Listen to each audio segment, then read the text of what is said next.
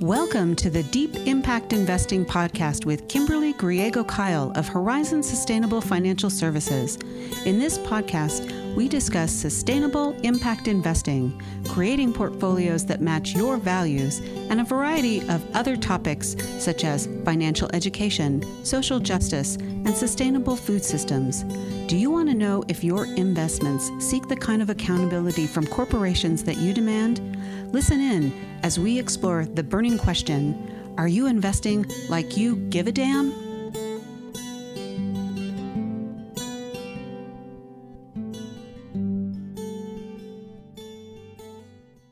Hello and welcome to Deep Impact Investing with Kimberly Griego-Kyle from Horizon Sustainable Financial Services.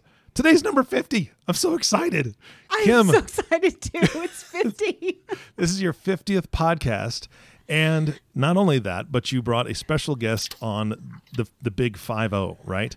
It's the Big 50, and I do have a special guest, but it's the Big 50. I can't believe it. I feel so grown up. Yeah, I mean this is, and for those that are listening to this that don't know, right now the average podcast goes 6 episodes. 6. Oh. So I mean, yeah, it's crazy. So 50 is a true milestone. Congratulations, you rock. And without further ado, I know you picked this guest specifically for number 50, right? I did. All right. Yes. Who is she? Okay. So my special guest is Alyssa Wright, who may just be my new BFF. I just want to tell you that. Yes. At a time. And anyway, so Alyssa is an award-winning artist, a strategic philanthropic advisor. Okay, we like that here on this podcast, yeah. Right? She's a creative social impact strategist. Again, love that. She's a featured contributor to a Network for Good, Global Giving, and Forbes. Super impressive already, right? And we're not even halfway through the bio. She writes to offer fundraising and leadership tips to those who are working in the fields of philanthropy and social change. She's a 2017 TEDx speaker who debuted her talk, Claim Your Philanthropy, in Portsmouth, New Hampshire. She's a sought-after national nonprofit facilitator. She can be found around the country discussing how one instills a successful culture of philanthropy and social justice values within their organizations. And in her free time, she can be found volunteering at the New York Art Association in York, Maine, where she resides with her husband, William, and her daughter, Piper, their big orange cat, Izzy, and their dog, Louie. So, welcome, Alyssa. I'm so excited to be here, and thanks for highlighting my hometown bunch, too, with my family and my non-humans. I'm so thrilled to be here, both personally and professionally, Kim. Let's do this.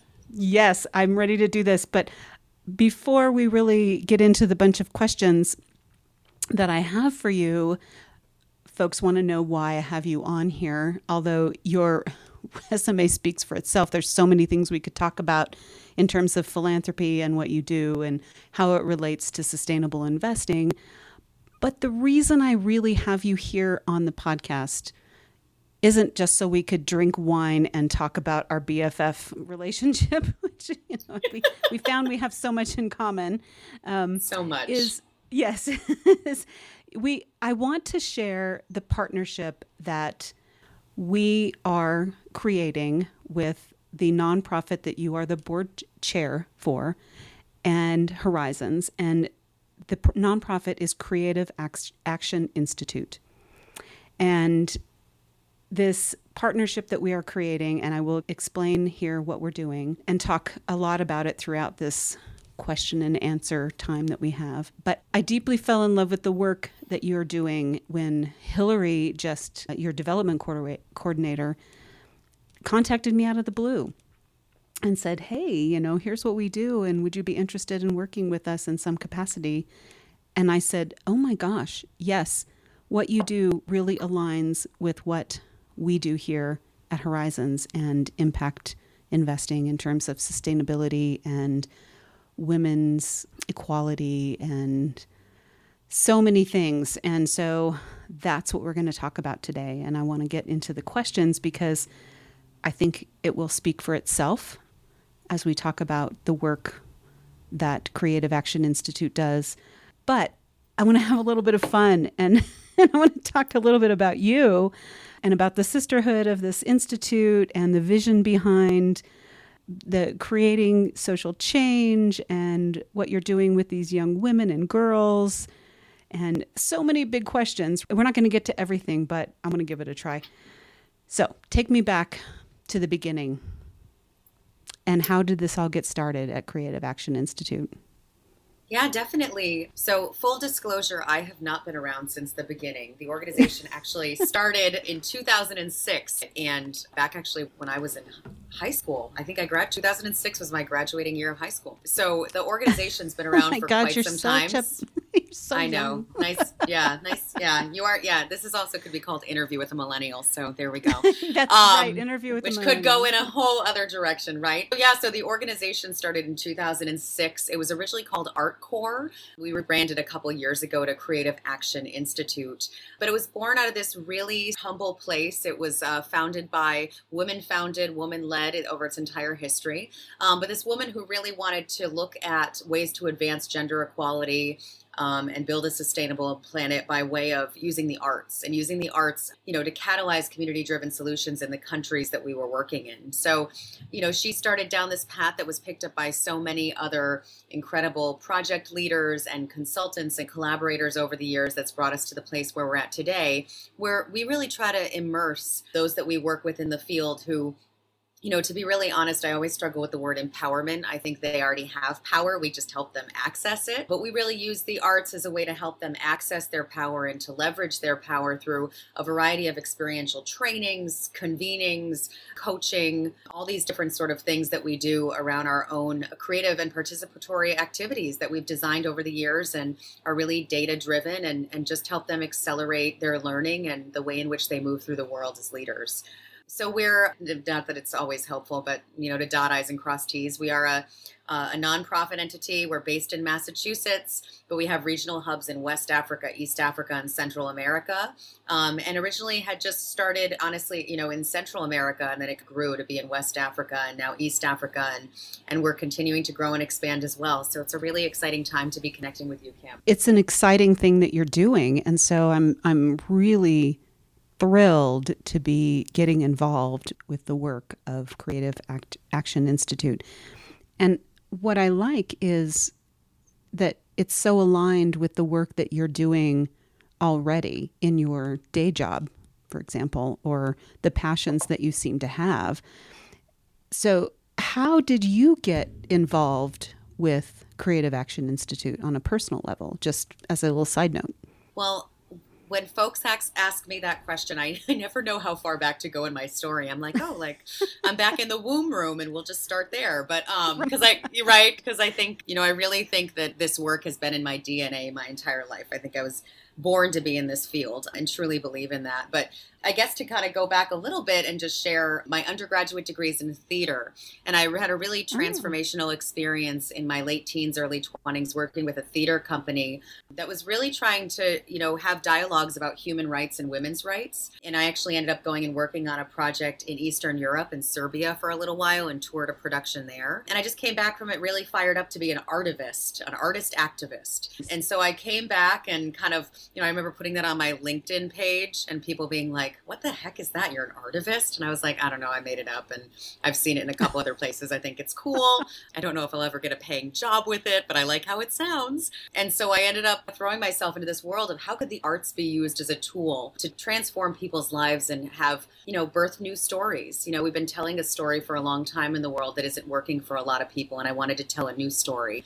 And theater was my tool to experiment. So when I discovered Creative Action Institute, I was like, oh, look at you. Like, you've professionalized this idea of bringing the arts to the forefront and being able to really teach people how to lead and grow and sustain, you know, brilliant programmatic work they're already doing in their own right. And so I got really excited to both learn from Creative Action Institute when they came across my path in my work now in philanthropy, as well as kind of seize the opportunity, you know, to really, you know, look at the world at a time where incredible numbers of, 1 in 3 women will suffer violence in their lifetime. Female genital cutting and other, egregious human rights violations are happening against women and girls. And I just felt, if I want to continue to do this work well, I need to know and understand every single approach and put my whole self into it personally and professionally. And so that's why I decided to step up and join the board 4 years ago now, and I spent the last 2 years as chair, which has been a challenge and a joy, if I'm being honest,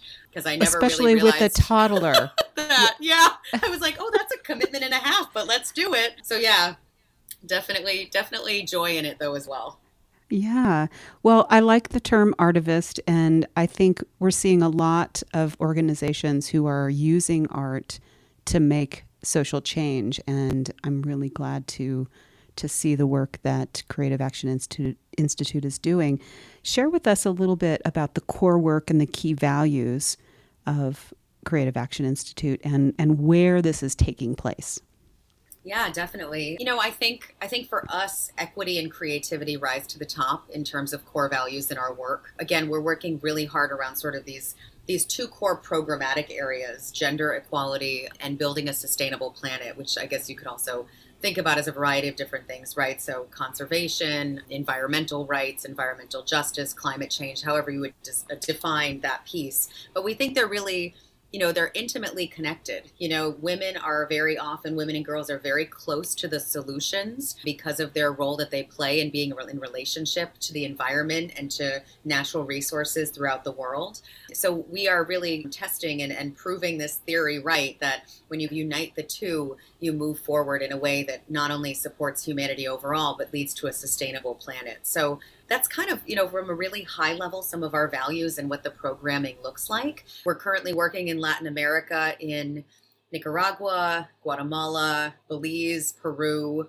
I believe we still have a program in Honduras, and then in West Africa and East Africa as well. So Ghana, Kenya, Tanzania, South Sudan. So we're really working all hard. Places. Yes, to be global and globally minded. Yeah, and these are all places where we really see the need to work with women and young girls to help them find and well, as you said, not find their power, but embrace their power. So yeah, yes, definitely, excellent, definitely, yeah. And I think there's so many ways we can go and talk about these topics, and we're going to keep it somewhat high level today because we don't have 5 hours to discuss all of the details. We don't, bummer. We don't, I know. And I think we will probably have more discussions about the work that is being done. But if you could give us maybe an example of one of the programs that you have had pre-COVID for your young ladies, just tell us about one of those programs. So it's interesting. Also in the professional place that I sit as a philanthropic advisor and nonprofit consultant, I've been watching a lot of organizations, as you can imagine, pivot. I feel like pivot is the word of the day, like for the last almost 2 years now. But I've been watching a lot of organizations pivot for sure. And so I would say, a really good example of how we pivoted and evolved throughout 2020. And I think this has a lot to do with Claire Dowd, who's our incredible executive director, and our program lead, Louisa Trackman. I think the two of them together just are really good at dealing with change and facing adversity, and have helped our organization to be really resilient over the last year and a half in terms of, moving our programs to a place and space where they're serving the direct need of our girls in the moment, while also keeping us on track for the long-term goals that we have to help them with their leadership development. So a good concrete example of that is, this is around our program area of gender equality, is the East African Girls Leadership Summit and Mentor Program, which I know is a mouthful. In the office, we call it EAGLS, E-A-G-L-S. It's EAGLS, taking us to new heights, and that's all these good analogies.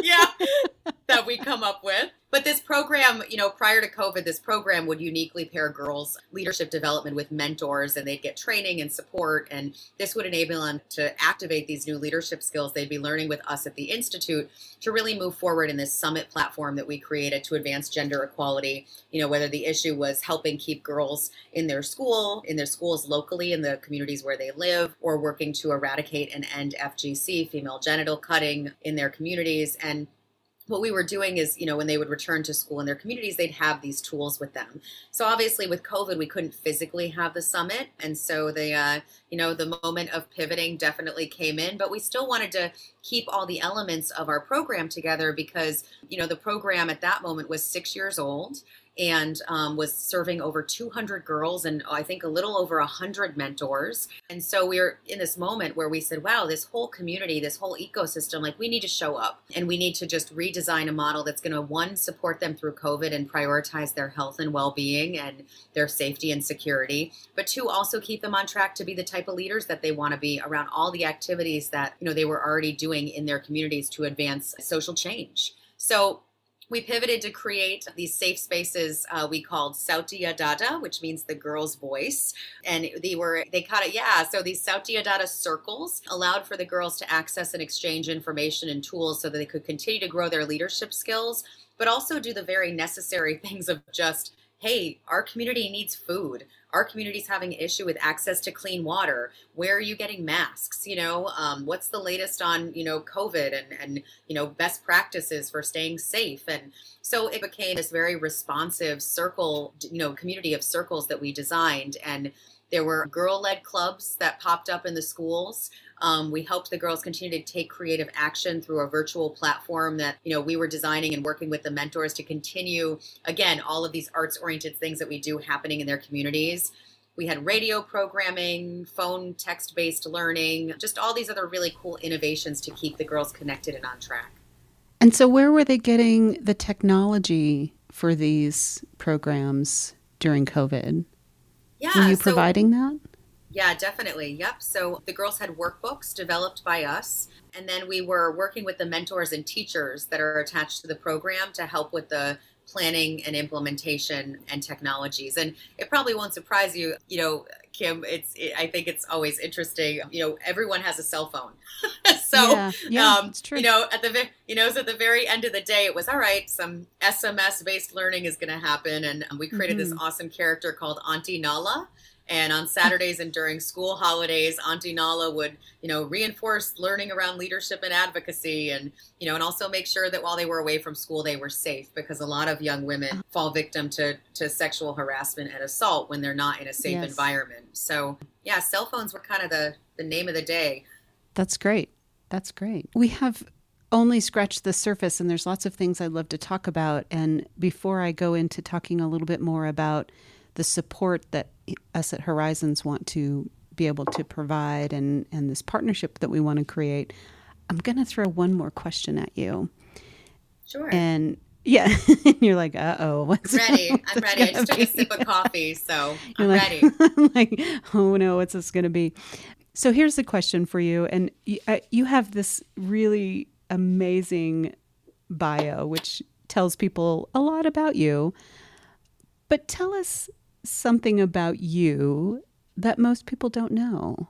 You know, I think a lot of people don't know that because I work in philanthropy, I think sometimes there's an assumption that you come from an upper middle class or a high net worth family or of some sort. And I think that the thing I love about the sector is I'm a generation of young people, and I say young people lightly because I'm in my mid 30s, but you know, I think I'm a part of a generation of young people who are kind of challenging who works in philanthropy, who makes decisions in philanthropy. And so I think that sometimes, you know, people don't realize that, you know, I'm from rural Massachusetts. I grew up in the hill towns of Massachusetts, working class family. And I love that I'm part of this shift of people who are working, you know, again, we have all this experience of sometimes often being the beneficiaries and clients and victims of the circumstances ourselves, and now get to make some of the, where do we move the resources around to drive change decisions. And I think it's an important evolution for our field. And I think a lot of people, when they read my bio, go to the company website, hear me talk, don't always know that, you know, I'm this kid that for a long time was cutting hot dogs in half to make it through the week. So that's maybe something people just don't know about me when you first meet me and we start chatting. That's amazing. Yes. And it's a good story, too. Well, I want to share just a little bit about this partnership. And again, as I mentioned at the beginning, you know, I really am in love with the work that's being done here. And I'm not an artist by any means. Oh, come on. You've done a paint sip, Kim. I can barely draw a circle, right? I mean, you know, I have some creative, you know, juices, but, you know, anyway, but I'm very much supportive of the work that's being done. And, you know, this partnership is, I hope, going to be a very long-lived partnership. And one of the things that, of course, we want to do is help direct donations and philanthropic-minded folks towards Creative Action Institute. So we will have a link to your donation page on our website. And I do want to encourage folks to also go directly to Creative Action Institute to make donations for the work that you're doing. And that's, of course, creativeactioninstitute.org. And you can read all about the work that they're doing and make donations directly there. My plan is to have, I hope, your executive director on the podcast at some point in the future to talk more about the work that she's doing directly on the ground, and whoever else might be willing to talk about the work.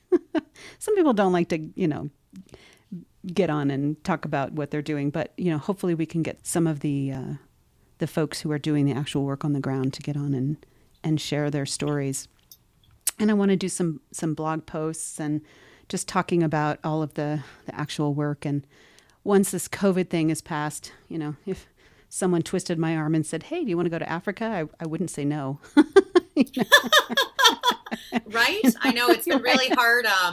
You know, I will share in full disclosure, one of the things that I feel in my heart that's been really difficult is I wasn't able to attend. I was planning on attending the Eagles Summit the first year I joined the board, the East African Girls Leadership Summit in Kenya. And then I found out I was pregnant with my daughter. And so I was like, oh, I don't know if 6 months pregnant, I want to travel. And then the following year I had an infant. And then the year after that was COVID. So I have yet to actually go to Kenya. So Kim, all right, well, we're going to go. All in for a trip. Yeah, we can make that happen. Yeah, you and I, we're going to go. And, you know, so I would love to go to Africa, and I would love to be involved in working with these young women and, you know, being in this mentorship process. And of course, I want to encourage all of my listeners to think about how gender equality really affects the lives of everyone. And that's what we're talking about here around the world, not just in these small villages in places that we don't really think about on a day-to-day basis, but, you know, how it affects it on the big picture and how what we invest in affects the lives of women and children, because it does. And we've talked about this on a lot of different podcasts across the board. We've talked about it when we've talked about the UN principles of investment. Sometimes I feel like I'm harping on it, but it's true. What we invest in here, internationally, in our portfolios, all of those things does affect women and children. It affects the sustainability of the planet. How we're treating our women and children globally will make a difference. So supporting an organization like this, I think, is incredibly important. Alyssa, anything else you want to add today? Today. When are we talking next? I guess I'll just, you know, I first want to just express a lot of gratitude to you, Kim. So much of this work for those of us who, you know, deeply care about things like gender equality and building a sustainable planet, it's about connecting to opportunities and giving people access to the resources they need to do this work. So thank you for highlighting us and for your partnership and being willing to say, hey, you know, make a donation and sign up for their newsletter. We really need people active and involved in bringing their resources of all different types, you know, whatever social, intellectual, financial capital you have, channel it our way. And yeah, just please stay in touch. And we should have some exciting announcements coming soon as we go into the next calendar year and embark on a new strategic plan and vision after coming out of 2020 and realizing that, you know, we can accelerate in a certain direction around our work. So stay tuned. And also just thank you again for this space. Well, thank you for being on. And I just want to remind people as well that, you know, when you talk about some of the things you talked about that happen to young girls, like the female genital cutting, it can be difficult to hear, but these are things that are happening to these girls, and we can't forget that, and we can't just turn our heads. And so we have to think about those things, and we have to think about the impact that we can make on their lives by participating in their social change and their educational changes and the support that we can give them both emotionally and financially. So let's all be a part of the bigger world. Yes, and if you can, take a creative action today. I love our brand in that way. You know, yeah. Do something using some creativity to put a little extra kindness or have a little impact out in the world. Absolutely. And your newsletter is phenomenal as well. So, yeah. Aw, Eric, do you have any questions, Eric? Oh boy. If you're gonna give me that opportunity, I've got one that's been just right there nagging on me. Yeah. Alyssa, I love this question. Of the work that you do, what is your favorite success story? If you could pick one.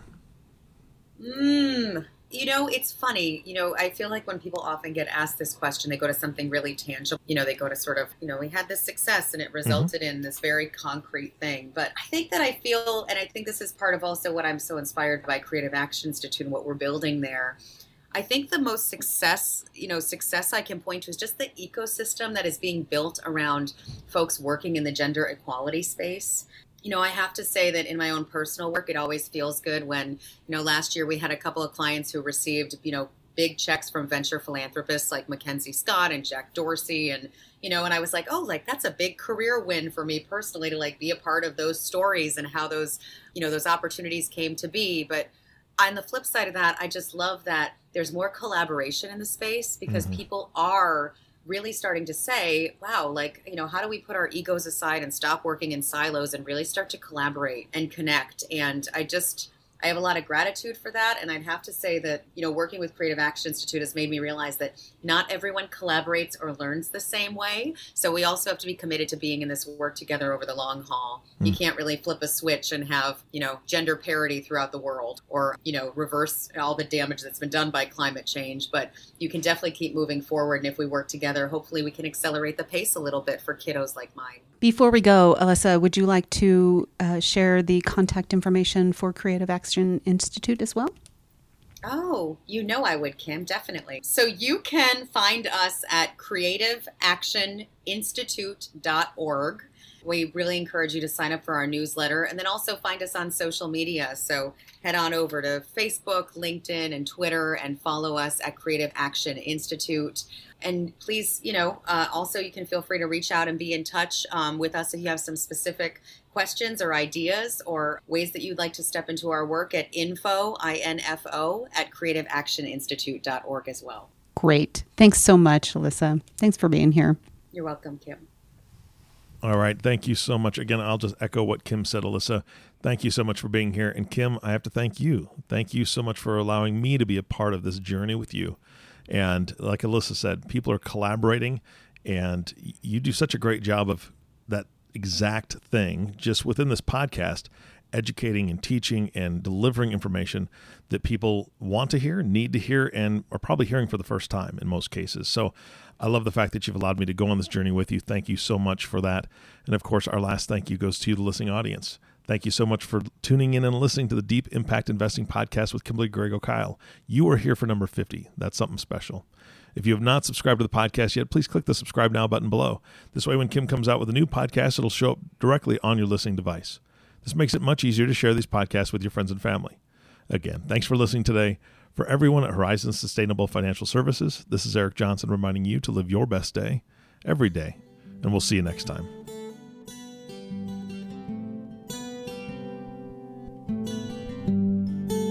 Thank you for listening to Deep Impact Investing, the sustainable, responsible impact investing podcast that shows you how to invest like you give a damn. If you have questions about this podcast or topics you'd like to hear addressed on an upcoming podcast, email us at kim@horizonssfs.com. Join the conversation on Twitter at horizonssustfin or give us a call at 505-982-9661. Don't forget to click the subscribe button to be notified when new episodes become available.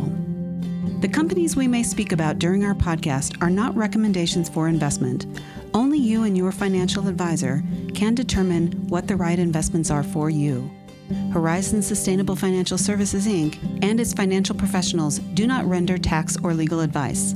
The information covered and posted represents the views and opinions of the host and/or guest and does not necessarily represent the views and opinions of Horizon Sustainable Financial Services. The content has been made available for informational and educational purposes only. The content is not intended to be a substitute for professional investing advice. Always seek the advice of your financial advisor or other qualified financial service providers with any questions you may have regarding your investment planning. None of this content may be used or duplicated without the express written agreement of the podcast host.